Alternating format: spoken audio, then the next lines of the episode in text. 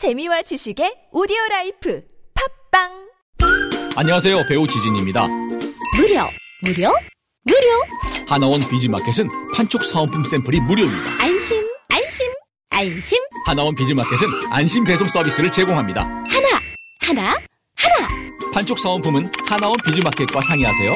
잠깐 예산 맞춤 상품 추천은 간편하게 전화하세요 02-1811-0110 뭐라고요? 02-1811-0110 하나원 비즈마켓 김대리, 오전에 일이 많아서 스트레스가 좀 심했지? 바람 좀 쐬러 갈까? 아이코스 챙겨서 나오라고. 네, 부장님.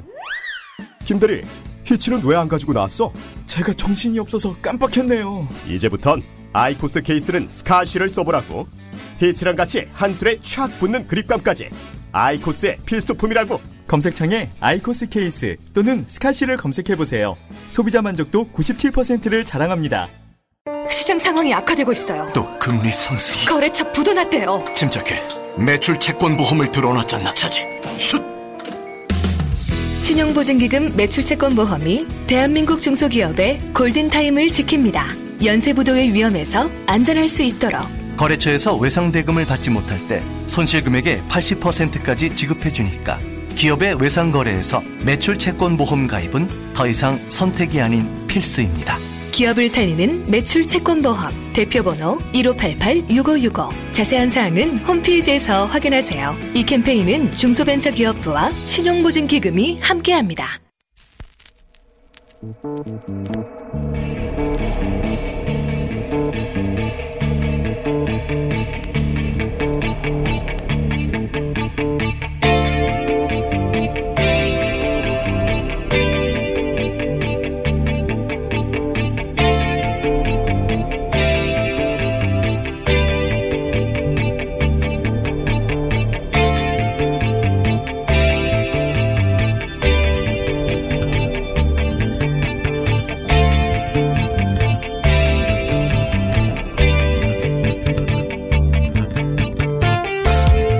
안녕하세요. 김호준입니다. 아프리카 반중 여론 커져 어제자 한 기사의 제목입니다.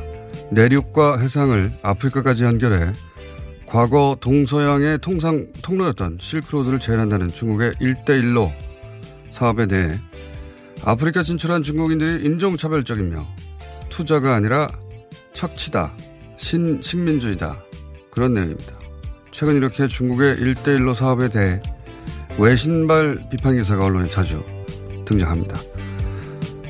문제는 이러한 기사의 소스가 주로 미국 언론이라는 겁니다. 최근 미국은 자신들의 위상을 위협하는 잠재 경쟁자로서 중국을 견제하는데 열을 올리고 있죠. 미중 무역 전쟁도 결국 그 일환인데요. 그렇게 미국이 자국 이익을 위해서 그러는 건 이해가 가는데 우리가 그들 관점에 편승해 얻는 게 뭐죠? 중국의 일대일로가 우리에게 불리하거나 부당한 지점이 있다면 당연히 비판할 수 있고 또 그래야 하는데 그건 우리 시각으로 해야 할 일 아니, 아닙니까? 그런데 이런 기사들에는 미국 관점만 존재하지 우리만의 관점이 없습니다. 미국 이익이 저절로 우리 이익이 되는 건 아니잖아요? 김어준 생각이었습니다.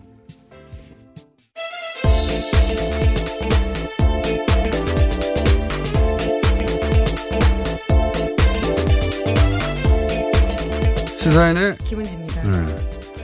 이게 1대1로 기사가 많아요, 요새. 예, 워낙 큰 사업이고, 세계적 주목도 끌고, 우리도 그런 기사 많이 다뤘죠. 근데 올해, 한 작년 하반기부터 1대1로 관련해서, 어, 실패할 것이다는 기사가 참 많이 나옵니다. 대부분 외신발인데, 근데 이제 중국이 아프리카에 투자하는 건 투자가 아니라 착취다. 어, 신식민주의다. 이런 얘기가 이제 서구 언론을 통해서 어, 최근에 많이 나오는데 특히 미국 언론을 통해서 이게 이제 아프리카를 지난 한 200년 이상 정말 악랄하게 착취한 게 서구인데 네, 그렇죠. 먼저 자신을 좀 되돌아봐야 될것 네, 같은데요. 그래서 네. 그런 소리는 좀 웃깁니다. 서구 언론이 그런 얘기를 하는 틀린 말이 건. 아닌다고 하더라도 스스로를 먼저 좀 돌아봐야 될 것 같습니다. 어쨌든 뭐 일, 1대1로가 잘 안 되고 있다는 혹은 뭐 안 되길 바라는 어, 미국발 혹은 서구발 어, 서구 영향을 받은 기사가 참 많아요. 그런 해석 기사가. 이게 이제 중국이 더 크기 전에 좀 본때를 보여줘야 된다 하는 20세기 최강자의 자존심이죠. 예, 미국이 언제까지 계속 최강자일지 모르겠지만 중국도 이제 아편 전쟁 이후로는 어, 서구 주도 세계 질서를 그냥 구경만 했잖아요. 근데 당장만 당장은 아니어도 어, 따라잡겠다 뭐 그런 야심이 있는 건데 이제 어, 그런 힘이 충돌하는 과정으로 이런 비판 기사도 읽어야 하는데 아 얘네 이해관계는 저런 거구나. 그리고 그것과 무관하게 우리는 어, 이러이러한 관점으로 이걸 봐야 되겠구나.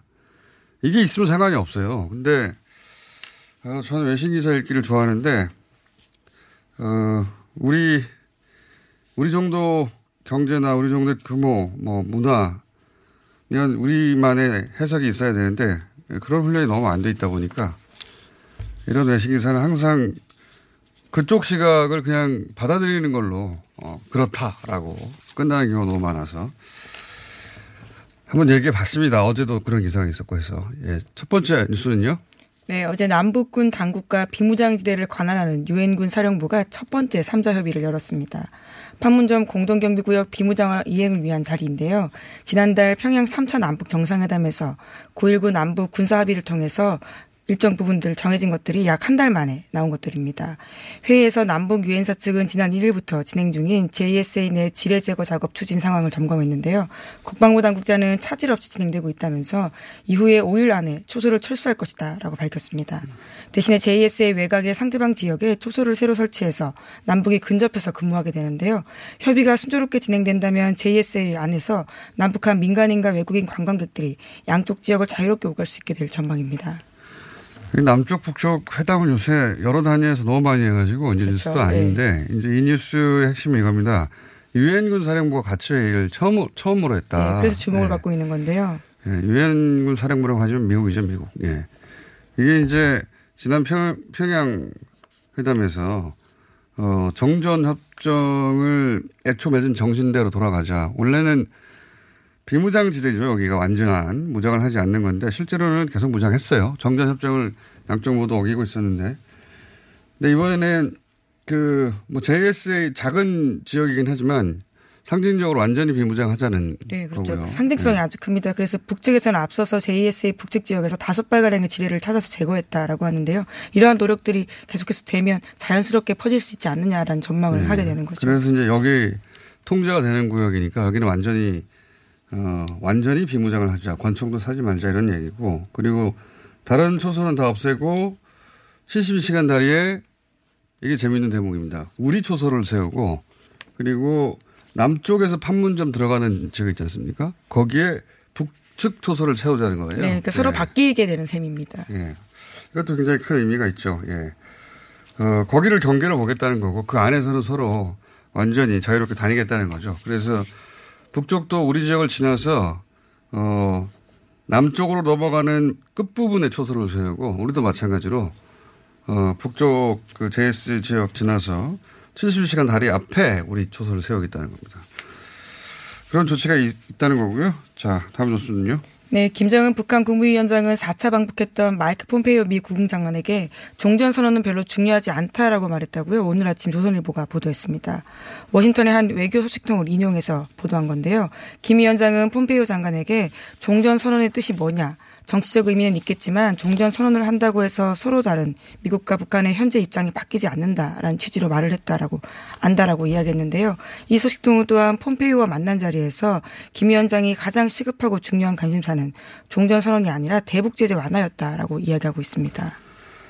어, 반쯤은 꺾어서 봐야 될 기사인 것 같아요. 왜냐하면 이제 어, 워싱턴의 외교 소식통이라고 인용을 했는데 누군지는 밝히지 않고 북한에게 종전선언은 중요하지 않다라기보다는 어, 종전선언은 남북미 간 어느 정도 입장 정리가 된 것으로 지금 보여집니다. 네, 네, 그렇게 해석하는 신문도 있습니다. 오늘 아침 한겨레 신문이 그렇게 보도하고 아, 있거든요. 아, 예. 어, 그건 입장 정리가 됐고 어, 지금도 그 종전선언에 대한 이야기는 북한 매체에서도 합니다. 하긴 하는데 이제 방점이 다음 단계로 넘어가야 한다는 얘기죠. 이게 어, 이제 미국의 전략은 북한이 총, 종전선언에 계속 매달린다고 보고 값어치를 크게 올렸죠. 그래서 종전선언 해줄 테니 다 내놔라는 식이었고, 어, 근데 종전선언에 애초 트럼프 대통령이 먼저 더 많이 얘기했었어요. 어, 본인이 자랑스럽게.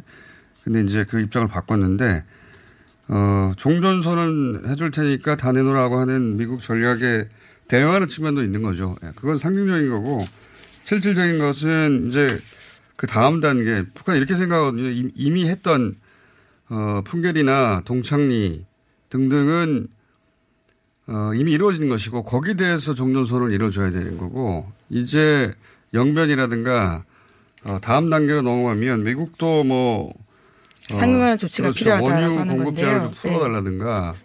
혹은 석탄 수출 관련된 일부 허용이 네. 필요하다라는 식의 이야기일 건데요. 어, 북한 입장에서는 당연한 주장이고요. 예. 저는 이게 이건 제 추정입니다. 여기서부터는 그 트럼프 대통령이 북미 정상회담을 중간 선거 뒤로 밀었잖아요. 밀었는데 어, 그중 어, 그 이유 중 하나가 이런 게 아닐까. 실제 미국도 끝까지 아무것도 안 해주고 모든 게 다 폐기돼야 어, 제재를 해제한다. 이건 있을 수가 없어요. 이, 이 모델이 리비아 모델이에요. 그러니까 다 끝난 다음에야 뭘 해준다는 게. 그게 리비아 모델인데 리비아 모델 안 하겠다 했지 않습니까? 네, 가장 북한이 경계하는 모델입니다. 그래서 이제 제재 완전한 해제는 아니더라도 어 일부 그 완화시켜 주는 거는 분명히 미국도 하지 않을 수는 없어요. 근데 선거 전에 이 제재 얘기가 나오면 트럼프 대통령에게 불리할 수도 있으니 뒤로 미뤄진 게 아닌가. 거, 거꾸로 얘기하면 선거 후에는 제재 얘기가 나오지 않겠나 하는 그런 추정도 할 수 있는 대목이고요. 제재 이야기를 이제 북한도 안 하다가 어, 유엔 총회 기조연실 때 처음으로 했죠. 예. 보름 됐습니까? 보름 전쯤에. 그러면서 이제 지금은 제재를 놓고 무엇을 어떤 한도를 좀 늘리거나 어떤 걸 허용하느냐 이런 얘기 단계에 들어간 것 같습니다. 네, 협상이라는 게 원래 주고받는 거이기 때문에 그럴 수밖에 없는데요. 또 북한이 미국에 공개 요구하는 비핵화의 상응 조처의 초점이 종전 선언 문제에서 제재 문제로 빠르게 옮기고 있다고 오늘 아침 한겨레 신문도 보도하고 있습니다. 그러면서 오히려 종전 선언 문제는 해결이 됐기 때문이다라는 식의 해설들을 하고 있는데요. 마이크 폼페이오 미 장관의 4차 방북 이후에 눈에 띄는 변화다라고 지적을 하면서 어제 북한의 대외용 매체인 조선중앙통신에서도 관련된 제재 이야기가 나왔습니다. 내용들을 그대로 읽어보면요. 미국에서 울려나오는 곱지 못한 소리들은 무엇을 말해주는가라는 개인 필명의 논평인데 우리가 핵실험을 그만둔 지도 대륙간 로켓 발사를 중지한 지도 퍽 실이 흘렀으며 응당 이를 걸고 조작한 제재 조치들을 그에 맞게 사라지는 것이 순리다라고 이야기하고 있습니다. 북한 입장에서는 이렇게 주장할 수 있죠. 어쨌든 지금 국면은 어, 완전한 제재 해제는 뭐 불가능할 것이고 그거는 미국이 유일한 카드라고 생각하는 거니까. 어, 하지만 일부의 완화 정도는 분명히 테이블 위에 올라갈 수 있을 것 같은데 그 조선중앙통신이 그 얘기하면서 어, 쓴 표현이 굉장히 재밌습니다. 어, 미국이 어, 받은 만큼 주는 게 상, 상례인데 줄 줄은 전혀 모르니까 통닭을 삼키고도 트림을 한 번 모른다. 네. 네. 굉장히 신선한 표현인데요. 아예 커터가 되어 있습니다. 이 표현들이요. 북한에서는 자주 쓰는 표현인지 모르겠습니다만 어, 북한식 이 비유는 굉장히 찰집니다. 그걸 굉장히 뻔뻔하다라는 취지의 이야기를 그렇죠. 보이는데요. 통닭 먹었으면 네. 트림을 한번 해야지 이런 거 아닙니까? 먹 니들도 우리 거 먹었으니까 뭐 트림이라도 한번 해라 얘들아 뭐 이런 건데 예, 북한식 비유는 어, 찰지다는 걸 인정하지 않을 수 없어요.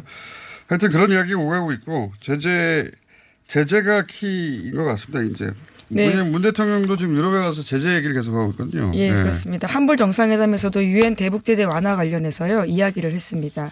이러, 이러한 이야기들을 유럽을 앞세워서 제재 완화 프레임을 키우겠다라는 보관이 깔려 있다고 오늘 아침 한국일보가 해석하고 있는데요. 프랑스는 유엔 안보 안전보장이사의 상임 이사국입니다. 그렇기 때문에 제재 완화의 실질적 권한을 가지고 있다라고 보고 있고요. 또 핵 보유국으로서 북한의 핵시설, 핵무기 폐기 등 검증 절차에 참여를 후보로 뽑히기 때문에 정상회담을 하면서 이와 같은 이야기를 한다라고 해석하고 있습니다. 프랑스만으로 뭐 제재가 완화될 일은 아닌데 어차피 미국이 반대하면 다 안 되니까요. 예. 유엔이라고 읽고 미국 그리고 그 외입니다 사실은. 예. 근데 그럼에도 불구하고 이제 그 유럽 분위기를 지렛대로 해서 세계적 동의를 얻겠다 이런 그림이겠죠. 예. 네, 프랑스뿐만이 아니라 이제 아셈 관련해서 벨기에를 방문하게 되는데요. 문재인 대통령은 19일에는 영국의 메이 총리 그리고 앙겔라 메르켈 독일 총리 등을 만나서도 관련된 이야기를 할 것으로 보입니다. 그리고 그러니까요. 가장 하이라이트는 교황과의 만남이고요. 어, 그러니까 지금은 아니더라도 분위기가 어느 정도 무르익는다면 이렇게 모호하게 좀 표현했는데 어, 어떤 상황이 올 텐데 그때는 도와달라 이런 자락을 까는 거고 포섭하는 거죠. 예, 한 번에 한 번에 안 되는 일이니까요. 근데 이제 어떤 시점쯤 되면 다시 한번 요청할 테니 그때는 도와달라 이 얘기를 미리 하러 간 것이고 예. 교황 프란치스코 교황, 예. 교황청은 원래 이 분쟁이나 뭐 전쟁, 뭐 기아, 뭐 제노사이드 이런 거에 관심이 어 당연히 많은 것이고 어 여기도 이제 국가 형태를 띠고 있으니까 외교를 담당하는 부서가 있어요. 거기 보면 그 팔레스타인 어 문제와 같은 수준으로 남북 문제를 바라봅니다. 그러니까 중동의 화약고고 어, 남북은 동아시아의 화약고다. 네, 마지막으로 네. 남은 냉전 지역이기 때문에 그럴 수밖에 없는데요. 특히 외국인 입장에서, 그러니까 교황은 2015년에 미국 후와 국교 정상화를 하면서 마쿠 역할을 한 적이 있거든요. 그렇기 때문에 더욱더 그 역할이 주목되고 있습니다. 어, 베노, 베네딕토 17세였죠. 예, 네. 17세. 그분은 좀 이 소극적이었는데 그 이전에 교, 바오로, 요한 바오로 이세하고 이번 교황은 프란치스코 교황은 굉장히 적극적으로 사회적 메시지를 나고. 네, 예. 2014년에 한국을 방한해서 세월호 가족들을 만나서 굉장히 많은 메시지를 냈었고요. 그 당시에 기자들이 그런 질문했습니다. 이 중립을 지켜야 하는 게 아니냐라는 일종의 약간 띠꺼운 질문들이었는데요.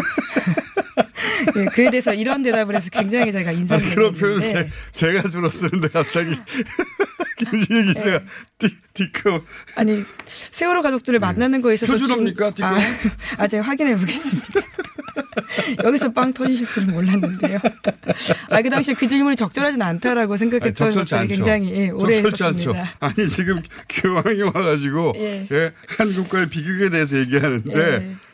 여기 그 교- 비극 이 비극에 대해서 무슨 정치적 중립이 어디 있어요? 더군다나 교황인데 네, 그래서 그 당시 교황의 대답이 굉장히 굉장히 인상적이었는데요. 무리한 질문이기도 예. 해요. 인간의 고통에 관해서는 중립이 있을 수 없다라고 이야기를 한 바가 있습니다. 굉장히 우문현답이라고 할 수 있죠. 베네토 16세였습니다. 아, 예, 또. 죄송합니다. 제가 죄송합니다. 지난번에도 헷갈렸는데 16세였고 어 저희 제작진이 빨리 밖에서 티꺼운이 표준인지 찾아보기 바라.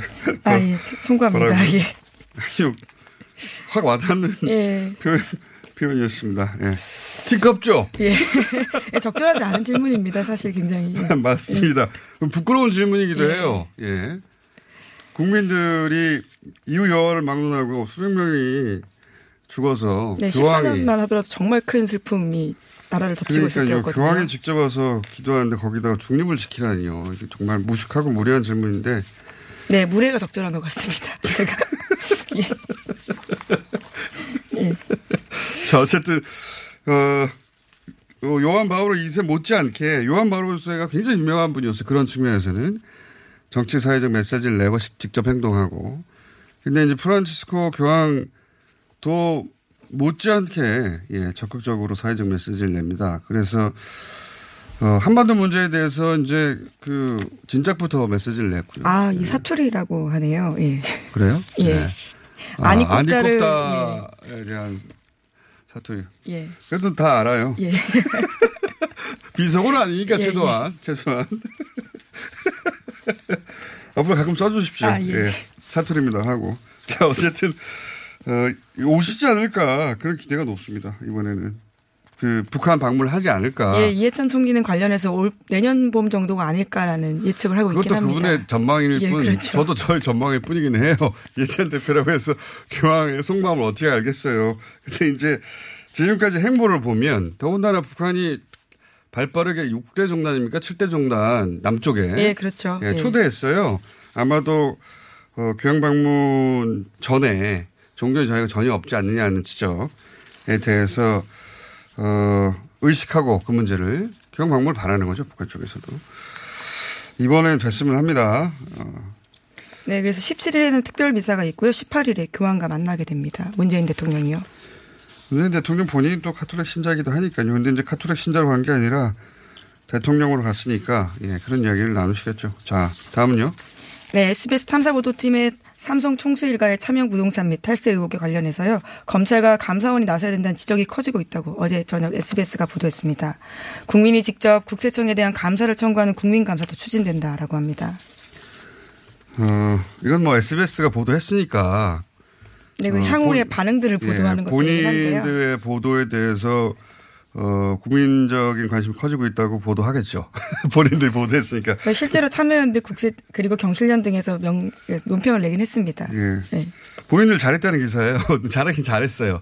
본인이 잘, 잘했고, 어, 이건 저희가 잠시 후에 이 판다팀 직접 스튜디오, 어, 초대해서 그 취재 과정이랑 얘기 들어볼 텐데, 직무 유기가 맞죠. 이게 국세청, 국세청이 진작에 안 왔는데, 어, 세금도 제대로 안 걷었고, 사실은 이게, 어, 과징금도 걷어야 될 사안이란 말이죠. 예. 아, 뒤에 있어가지고 벌써 끝냈어야 되는 시간인데, 여기까지 해야 되겠네요. 예. 예. 티급 따위 제가 빵 터져가지고, 예. 예. 책임을 전가하며. 예. 자, 여기까지 하겠습니다. 시사인의 예, 김은지였습니다. 감사합니다. 이번 여행은 어디로 갈까? 일정은? 항공은? 호텔은? 아, 너무 어렵네.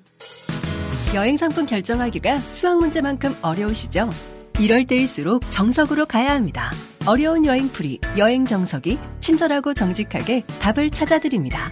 하나투어 공식인증 예약센터 여행 정석 02-756-0003 여행 정석을 검색하세요. 정직한 여행사 여행 정석 02-756-0003 오빠, 오빠한테서 매력적인 향기가 나는데? 어, 역시 박지희. 한 방에 알아보는구만. 헤이브로 올인원 파워바로 샤워하고 왔지? 아, 이 오빠 여자들이 좋아하는 건 어떻게 알고? 확실히 헤이브로 올인원 파워바 쓰는 사람 옆에 가면 뭔가 다른 느낌이 있어. 은은한 향기가 나면서 아, 또 섹시해 보이기도 하고. 그래서 이 오빠가 쓰는 거 아니겠니?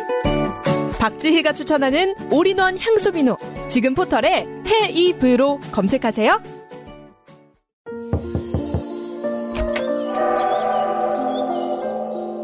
힘주지 마세요. 대장이 양보하세요. 언짢아진 눈에는 그 부드러운 미궁 대장사랑. 아무도 몰랐어요. 제가 벌써 사고 나온 걸. 앉자마자 밀려오는 배출의 카타르시스. 빅동의 추억. 미궁 대장사랑.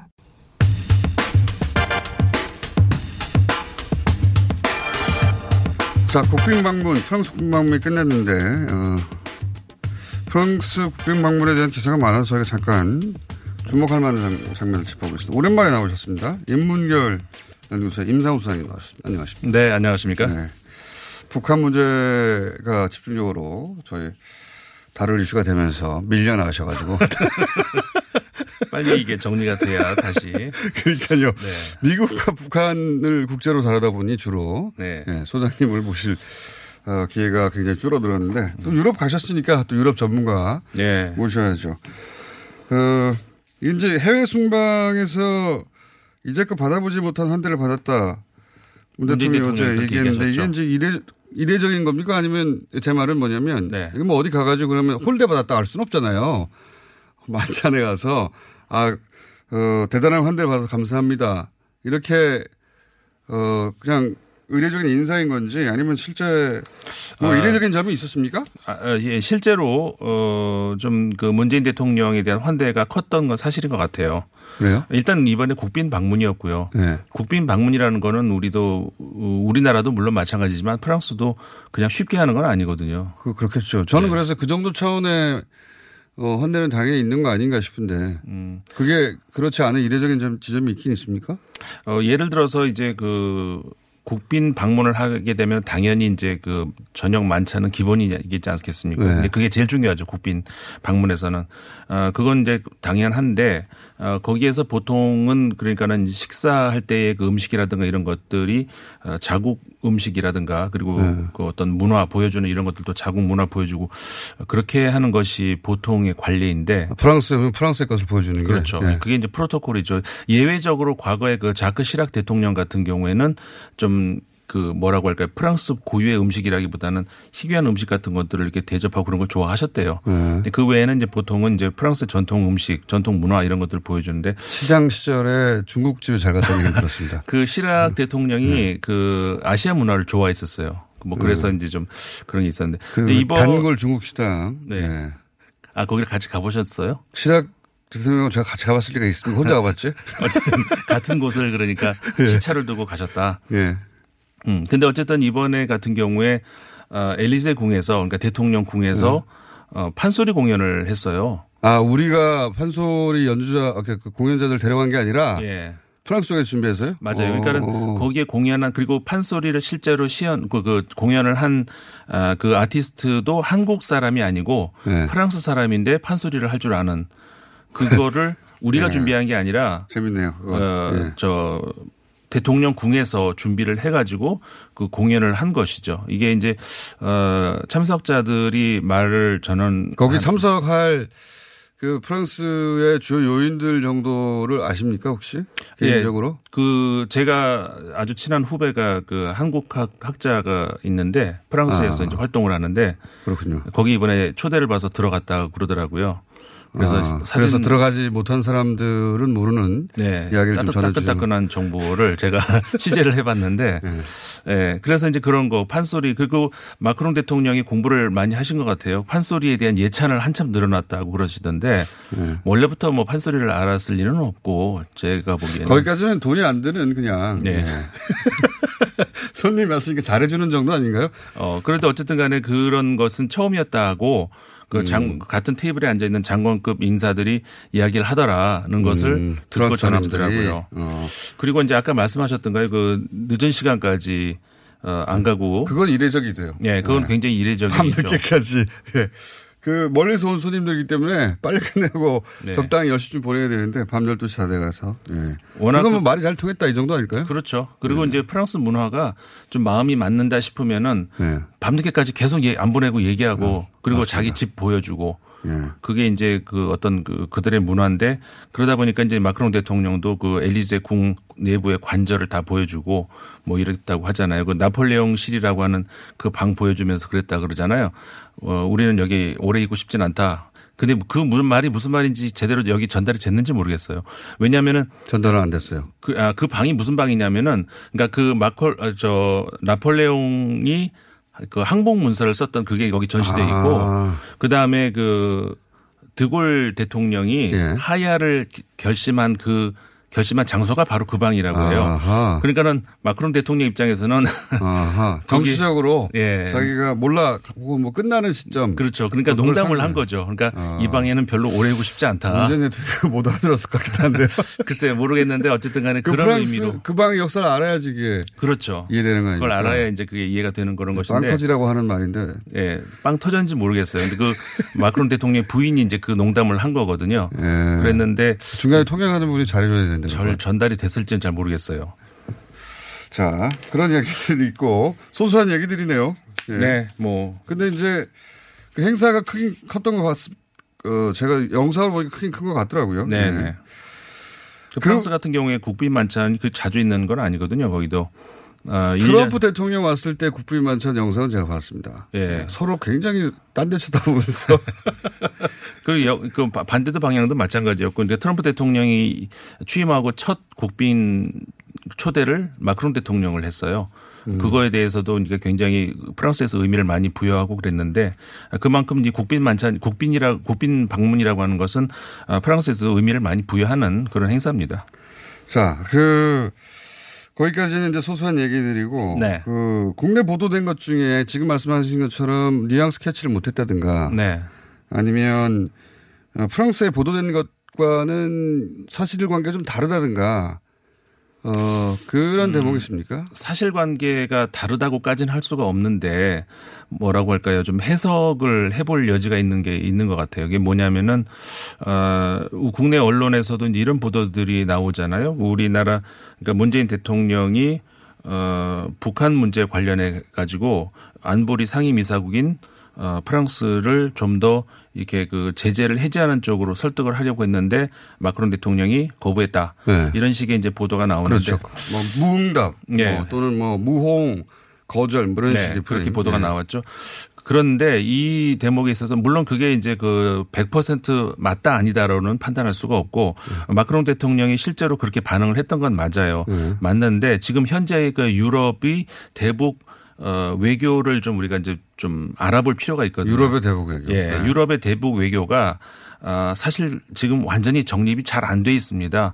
왜, 왜 그러냐면은 그 배경 설명 잠깐 해드리자면은 원래 그 미, 그 미국과 달리 유럽의 어, 대북 어, 외교라고 한다고 하면은 어, 영어로 이제 critical engagement 그러니까는 비판적인 관여라고 네. 얘기를 정리를 딱 할 수가 있거든요. 그러니까 관여한다 그러면 적극적으로 나선다는 거잖아요. 그렇지만 critical 어, 비판적으로 하지 그러니까 말, 말하자면은 채찍도 가지고 네. 다가선다는 그런 거였거든요. 그랬다가 특히 이제 최근 올해를 제외하고 작년까지 한 3년 동안 굉장히 이 안 좋았잖아요. 예. 그 북한이 계속 핵실험하고 미사일 쏘고 그러기 때문에 그때 어, 유럽은 완전히 critical 쪽으로만 이렇게 완전히 간 거였었거든요. 음. 그랬다가 올해 들어서 갑자기 상황이 바뀌니까 유럽 입장에서는 굉장히 좀 헷갈려 하고 있는 그런 중이에요. 아, 입장 정리가 안 됐군요. 유럽이. 그렇죠. 안돼 예. 있어요. 그러다 보니까는 그 기존에 그러니까는 이- 이런 게 있지 않습니까? 그 어, 기존의 그 외교 팀과 네. 학자들 사이에서의 그 뭐라고 할까 이거 좀 그 의견 일치가 안 돼 있는 이런 부분. 네. 그게 뭐냐면은 아직까지 그 이번에 그 마크롱 대통령도 CVID를 또 얘기를 하잖아요. 네. 지금 미국도 얘기 안 하는데. 그러니까 무슨 얘기냐면은 뉴스가 약간 뒤쳐져 있네요. 예. 뒤쳐져 있고, 그러니까는 입장 표명을 완전히 정리하지 못하고 있는, 그러니까는 좀 더 보수적으로 접근을 하고 있다는 것이죠. 음. 이미 어, 큰 문제가 안 될 만한 선에서만 머물러 있는 그런. 그런데 그 유럽 유럽은 직접 위협을 받지는 않으니까요. 그렇죠. 예.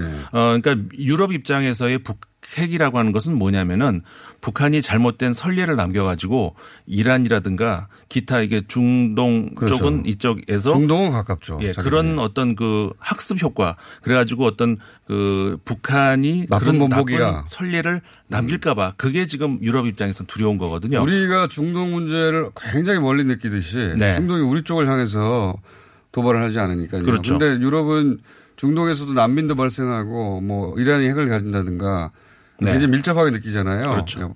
본인들이 직접 관여도 많이 했었고 그 역사 오래 오래됐고 근데 우리가 중동 보듯이 어 유럽도 북핵을 보는 게 아닐까 위협은 맞는데 직접 위협은 아니고 간접 위협 정도 그렇죠. 그러다 보니까 나쁜 이- 선례를 남길까 네. 하는 그런 거죠. 입장 그러니까 미국이 뉴스가 돌아가는 속도 혹은 우리가 뉴스가 돌아가는 속도보다 좀 느리고 조금 느린 거죠. 입장도 잘 정리가 아직은 완전히 네, 그래서 안 됐다. 2018년도 음. 들어오면서 어, 어 뭔가 새로운 뭔가 변화가 있다라는 것을 감지를 하면서 뭔가 입장을 정리해야 되는데 아직 정리가 안 돼 있는 그 상태에서 학자군 그다음에 그 좀 더 뭐라고 할까요 외교의 그 좀 더 밝은 외교관들 같은 경우에는 뭔가 변화가 있어야 된다 유럽이 이제 뭔가 변화를 줘야 된다 그래서 아까 critical engagement라고 했는데 그거를 이제 diplomatic engagement가 음. 돼야 된다 이런 얘기가 나오고 있는데 아직까지 정상급에서는 그거를 수용을 못 하고 있는 그런 단계다 이렇게 얘기를 할 수가 있는. 음. 이해했습니다. 그래서 그러니까 마크롱 대통령의 반응이 그렇게 나온 겁니다. 우리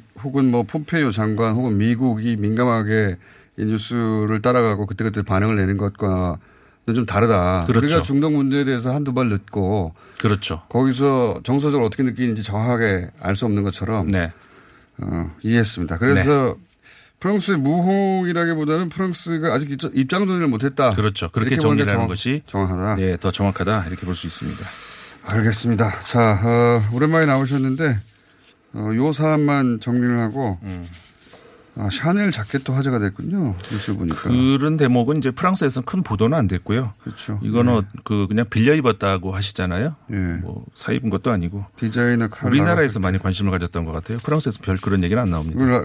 라칼 라거펠트 유명한 분이죠. 이분이 한글이 세계에서 가장 아름다운 글자로 했다고 하는데 이건 시각적으로 그렇다는 얘기겠죠. 본인이 알아서. 음. 근데 마크롱? 대통령이 아까 말씀드렸던 그 만찬 자리에서 그 얘기도 했어요. 한글의 우수성, 그 다음에 인쇄술의 어떤 그 한국의 어떤 그 선진적인 그런 기술 이런 이야기는 마크롱 대통령이 했어요. 그건 다, 예, 써준 걸 거예요. 써준 걸 읽지는 않았고 마크롱 대통령이 외웠거나. 굉장히 말을 잘하세요. 그 전에 공부를 했겠죠. 공부를 했죠. 한국에 대해서 한국이 뭘 민감해 하는지. 이번에 보니까는 그 주불 한국 대사관에 주문이 굉장히 많았다 그러더라고요. 한국에 대해서. 프랑스 문화관 크기나 좀 늘- 넓혔으면 좋겠어요. 그렇죠. 그런 얘기는 좀 해야 되는데. 예, 거기 프랑 일본 문화 어, 어마어마하게 크거든요. 네. 우리에 비하자면. 네, 맞습니다. 예, 그 이제 물론 뭐 경, 과거에야 경제력이나 어떤 국력의 차이가 있었으니까 그냥 그런가 보다 했는데 지금 그런 정도의 차이는 아니거든요. 예, 음. 그래서 구멍 가게하고 백화점 정도의 차이예요. 많은 변화가 있어요. 네. 예를 들어서 이제 우리나라 한국어 같은 경우에서 거기서 이제 중국어나 일본어에 비해서 그 교육의 뭐라고 할까 양적인 그런 네. 차원에서 굉장히 좀 열악했거든요. 프랑스에서 요새 그 한국어 배우려는 사람이 많아지긴 했다고 하더라고요. 예, 굉장히 많아지고 있어서. 그래서 그 대입 시험 있잖아요. 바칼로레아라고 예. 부르는 거. 거기에서 어 한국어도 이제 추가가 아, 선택 과목? 예, 예, 선택 아. 과목으로 이렇게 되려고 하는 그런 그 중에 있습니다. 그래서 많은 변화가 있기 때문에 뭐 제가 과거에 있었던 때하고는 많이 다르더라고요. 굉장히 많은 변화가 큰 있고. 변화가 최근에 있는 것 같습니다. 네. 어쨌든 한글이 아름다운 글자를 한 것은 디자이너니까 시각적으로 디자인적으로 아름답다고 하는 근데 이제 이런 게 우리 언론에는 눈에 들어오는 거죠. 음, 예. 그렇죠. 뭐 이런 것들이 들어오고. 어쨌든 빌려 입었다고 하네요. 예. 네. 아, 디자인을 한글로 했군요. 그 자켓이. 그래서 빌려 입었구나. 네, 그렇죠. 예. 샤넬이라는 것 때문이라기보다는 그 디자인이 그 한글로 되어 있어요. 아니, 그 나라 유명한 디자이너니까 가서 입어주는 거죠. 예. 음, 맞습니다. 더구나 한글로 했다니까. 자, 여기까지 하겠습니다. 인문결 연구소 임상훈 소장 앞으로 또 자주는 오실 수 있을까 잘 모르겠으나. 네. 그러면 자주 못 오면은 예. 그 하천 공장에서라도 찾아뵙겠습니다. 한 번 오면 길게 하는 것으로 앞으로 정리하겠습니다. 네. 감사합니다. 네, 고맙습니다.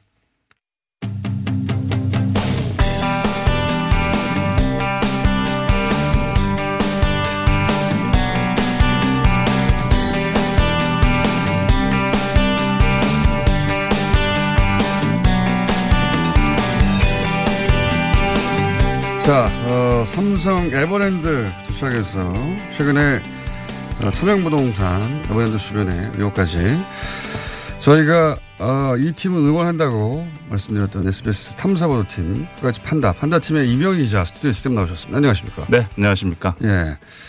어, 제가 응원했다고 하는 사실 알고 계십니까 혹시? 아, 제가 들었죠. 예, 네, 뭐 저희가 보도를 하면서 어, 아시다시피 뭐 다른 언론이 따라오지 않았고 포탈도 잘안 받지 않았는데 왜 지속적으로 지금 관심 가져주셔가지고 저는 상당히 힘을 받고 있습니다. 아니 일단 감사합니다. 그렇게 언, 어, 언급 당해야 마땅한 예. 네. 다른 언론들이 이거 따라 붙지 않는 게 저는 부끄러웠어요 사실 대신 부끄러웠습니다. 아 그런가요? 이 정도 특종이면 따라 붙어줘야 되는 거 아닙니까?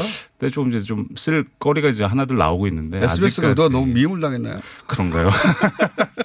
우선 이 판다 팀을 어떻게 만들어진 겁니까? 근데 뭐 사실 뭐 이렇게 만들었다라기보다는 이렇게 만들지 않으면 안 되는 미디어 왜요? 환경이 되지 않았나. 아, 아, 과거처럼 이미 뉴스를 됐죠. 네. 그래서 음. 이제 그게 더 적절한 표현 아, 같고요. JTBC 워낙 밀리다 보니까 네, 영향 저희가 신경을 안 쓸 수가 없잖아요. 그래서 이제 기존에 뭐 백화점식 뉴스 안 된다. 뭐 이 부분에 음. 대해서 뭐 사실 많은 지상파들 기존의 일간지들이 굉장히 꽤 오랫동안 음. 고민하던 그런 고민이거든요. 그래서 뭔가 다른 뉴스를 하려고 하면 다른 접근이 필요하고 다른 조직도 필요하다 이런 고민을 했던 것 같아요. 이 취재로. 인해서 삼성 광고가 떨어져 나가거나 그런 일은 없었습니까? 사실 이제 3월에 저희가 첫 보도를 했잖아요. 예. 농반 진반으로 제일 많이 듣던 질문 중에 하나가 괜히 저한테 와가지고 너네 광고 어떡하냐. 예. 뭐너 어떻게 할 거냐 이런 얘기를 많이 했는데 사실은 그런 고민을 안 했다고 하면 거짓말이겠죠. 예. 근데 사실은 이제 돌아보면 이제 점점점 이제 성역에 대한 과거의 성역이라고 여겨지던 것들이 예. 사라지고 있는 것 같고. 그 광고는 어떻게 됐냐고요, 그래서. 아, 그래서 뭐 저희는 뭐 아직까지 잘 다니고 있습니다. 그래서. 광고는 어떻게 됐습니까, 그래서? 광고는 뭐 좀 다시 내가? 시작됐다라고 들었는데 제가 그걸 구체적으로 찾아볼 줄 알았습니다. 오늘 바빠가지고. 그렇죠. 그거 신경 쓰면은 각자 자기 역할만 신경 쓰면 되는 거죠. 예. 그렇죠. 예. 예. 어, 광고팀은 죽든 살든 뭐. 광고팀에서 혹은 어, 사장님이 알아서 할 일이고요. 회장님이나. 그렇죠. 각자 맡은 역할에 충실히 할 뿐입니다. 저에게. 이 보도가 예, 네. 삼성을 취재했다는 데서 대단하다고 한 게 아니라 그 취재 그 깊이 강도 네. 예 또는 그 quality 모든 면에서 아 극찬해 주시니까 참. 아니 이게 실제로 그 기사를 보면 그래요. 아 그런가요? 예. 다만 이걸 너무 잘게 쪼개서 너무 많이 써먹는다는 생각이 들긴 합니다만. 아 그래서 저희가 이게 네. 뭐. 뭐 삼성의 이야기도 있지만 여기 자세히 들어가 보면 뭐 세금의 문제, 그쵸. 회계의 문제 네. 상당히 어려운 얘기라서 저희들도 이거를 맨 처음에 이제 볼 때 어떻게 쉽게 전달할 기자들끼리도 이렇게 지나고 나서 물어보면 이해도가 다 달라요. 어. 근데 이거를 가지고 저희가 뉴스로 보도를 하- 해야 되는 거기 때문에 인포그래픽도 훌륭하고 아, 그러니까 이거는 예, 예. 취재도 오래 걸리고 뉴스로 네. 만들어내기까지도 오래 걸릴 것 같아요. 상당히 오래 절대적으로 시간이 많이 걸릴 수밖에 없는 내용이었던 것 같아요. 이해를 해야 되니까요. 딱 한 번에 보고. 그리고 그러니까 그 그게 이제 쉽게 얻어졌지만 내용이 어려운 게 아니라 네. 얻어지는 것도 어렵잖아요. 과정도 얻어지는 것도 어렵고 그거를 또 사실은 사안이 사안인 만큼 확인을 해야 되잖아요. 그렇죠. 근데 확인을 하려고 하는 그 대상들이 상당히 찾기 접근하기가 상당히 어려워가지고 삼성의 뭐 과거 사장, 사장, 회장 이런 분들이 그런 리가 분들 없잖아요. 이게 상당히 고령이시고 이미 이제 현직에서 다니시 오래되셨고 그래서 그분들의 수소문에서 연락처 하는 것들 자체가 상당히 오래 걸렸죠. 네. 자, 이게 이제 크게 나누자면 에버랜드, 그러니까 그 소위 승계 문제 있어서 에버랜드가 축이었는데 네. 그 승계 과정에서 에버랜드 땅값을 뻥튀기 해서 승계에 도움을 혹은 기여 혹은 관여하였다. 이게 네, 그게 이제 뭐 어떻게 보면 3월에 보도에 그렇죠. 그게 그 관점으로 접근한 보도는 저- 한 번도 없었거든요. 승계 없었죠. 예, 예. 그렇죠. 그 전에는 사실은 땅값 가지고 못했죠. 장난쳐 가지고 네. 왜냐하면 이제 땅값이라는 게 다시 말씀드리면 공시지가라는 건 사람들이 그냥 믿고 가는 거거든요. 그렇죠. 거기에 대해서 의심을 하지 않고 뭐 세무 전문가든 회계 전문가든 그거는 아 확실한 거다. 최소한 이거는 네. 맞다라는 가정으로 시작되는 건데 거기에서 의심을 갖기 시작하는 게 쉽지는 않았죠. 그 네. 삼성에 관해서 이제 오랫동안 투자하신 분들 혹은 뭐 겪어보신 분들 하는 얘기가 다른 대기업과 삼성의 차이는 다른 대기업은 법을 어떻게 피할 것인가 고민한다면 삼성은 그런 법을 만든다거나 바꾼다거나 한다. 뭐이 상당히 공지시가 얘기 들으면서 그런 생각했습니다. 저도. 네네 공시지가까지 간다는 건 사실 상상해요. 대단한 상상력이 필요한 거죠. 공지시가를 직접 영향을 줘서 자기들이 원하는 대로 바꾸겠다. 이런 상상을 누가 합니까? 그러니까요. 그 그렇기 때문에 법에 걸리지 않는 거죠. 이거 네, 처음 접했을 때. 김계미가 하셨겠어요? 아 그것도 굉장히 긴가민가 하는 정도가 아니라 설마라 했었죠. 설마. 예. 근데 이제 그 부분에 대해서 저희가 또 땅의 전문가가 아니니까 네. 저희가 땅의 전문가들을 여러 분을 만났죠. 감정 평가사분들 또 이제 그 관련된 교수님들. 근데 이제 그분들도 처음에는 수치를 보여드리기 전에는 네, 그럴 리가 없다고. 없다. 국가 근간에 해당되는 네, 시스템이니까요. 근간, 근간이죠. 왜냐하면 세금의 기준이 되는 거니까. 네. 근데 이제 그런 수치를 저희가 굉장히 오래 전부터 데이터를 다 축적을 한 부분을 가지고 그래프의 변동을 보여드리면 당장 나오는 반응이 이렇게 움직일 수가 없다. 이건 뭔가 이상하다라는 얘기를 음. 다들 하셨어요. 그러니까 공통적으로 하셨기 때문에 저희가 이거 어, 이거는 있구나. 뭔가 있구나라고 들어갈 수 있었던 거죠. 그러니까요. 이거 저는 대단한 보도였다고 봅니다. 예. 한 번, 그러니까 누구나 접근했는데, 어, 이제 소위 smoking gun을 잡지 못했다가 아니라 한 번도 접근하지 않는 방향으로 접근해서 네. 실제 결과물을 얻어낸 보도로 이걸 상도 받으셨죠. 아, 예, 감사하게 네. 좀 많은 사랑해 주셔서 상 받았습니다. 네. 상을 받긴 했지만 후속 저기 다른 언론들이 다 받았어야 되는데 받았지 않아서 저희가 그때 왜 이게 안 받았느냐고. 지금 검찰 수사를 하고 있거든요. 예. 그래서 사실은 이제 이 부분이 확실한 연결고리. 이제 그러니까 땅값이 과연 그 제 삼성물산과 제일 모직의 합병 과정에 사용된 자료를 썼느냐 안 썼느냐 이 부분이 이제 확실한 연결고리인데 그 부분에 대한 거는 사실 수사의 영역이기 때문에 저희도 그렇죠. 좀 주시하고 있습니다. 이번에도 이번에는 이제 에버랜드가 아니라 에버랜드 주변 땅. 야, 네. 거기서 끝날 줄 알았더니 주변 땅이 또 나왔어요. 주변 땅은 저희가 몇 번 전해드리니까 전해드렸으니까 간단히 요약하면 할아버지가 손자에게 네. 어, 사실상 편법으로 격세 증여한 거 아니냐. 그래서 이건 어, 탈세다는 취지죠. 한마디로 말하면 그 징벌적인 어, 과징금도 받아야 된다. 이런 취지죠. 그래서 한 천억 이상 정도를 안 냈다. 네, 그렇죠. 저희가 지금 보는 거는 기본적으로 그 거대한 땅이 네. 어, 두 번의 상속을 거치면서 고스란히 네. 아무런 손실이 없이 그대로 전해졌고 그 과정에서 내야 될 세금도 상당히 줄었고 뭐 그런 여러모로 이제 이득을 봤다는 거죠. 그러니까요. 그러니까. 네. 할아버지 이병철 선대 회장이 네. 그 땅을 실제로 사서 실소유주인데 네.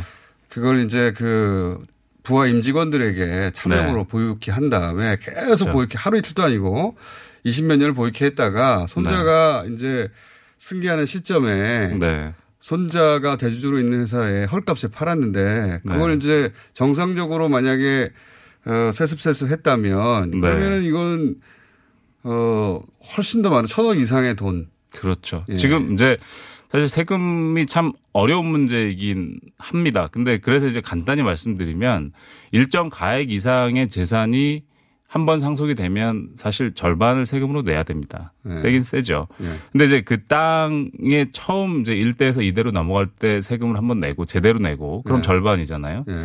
그럼 또 2대에서 3대로 넘어갈 때 그 나머지 절반의 또 절반을 세금으로 내야 되기 때문에 75%. 뭐 그냥 그러니까 정상적인 딱 얘기하면 정상적으로 하면 70% 우리- 아니 다른 사람은 안 아깝습니까 그게? 다 아깝죠. 그럼 삼성만 아깝나요 그게? 근데 그러니까 삼성은 우리는 못 피하고 삼성은 그걸 돌려서 피할 방법이 있었던 거죠. 그렇죠. 이제 결과적으로 지금 보면 그 성공한 거죠. 그 플랜이요. 그러니까 이병철 회장이 갖고 있던 땅을 삼성의 임직원, 그러니까 아무 임직원은 아닙니다. 이제 비서실 출신이라면 로열티가 상당히 강한 사장, 뭐 회장 됐던 분들. 그렇죠. 예. 그러니까 나중에 딴소리 안 할 사람들을 네. 골랐겠죠. 이제 그런 분들 명의로 갔다가 잠깐 법인을 세워서 6년 동안 아무 일도 하지 않다가 법- 회사는 세웠는데 회사가 네. 아무 일도 안 하죠. 사실 예. 없죠. 예. 그렇게 땅한 번 팔고 끝나는 거 아닙니까? 그 주된 일이 그겁니다. 예. 땅 한 번 팔고 아무것도 안 하다가 문 닫아버리고. 예, 법인의 목적은 사실상 그 목적으로 보이죠.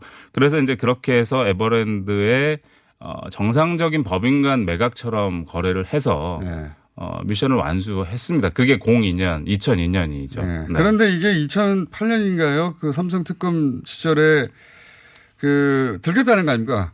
네. 그렇죠. 그게 국세청이 파악했다는 거 아닙니까? 파악을 했죠. 이제 국세청이 자체적으로 당시에 2002년에 뭐 실제로 어 이건 누가 봐도 정상적인 법인 간의 거래였다.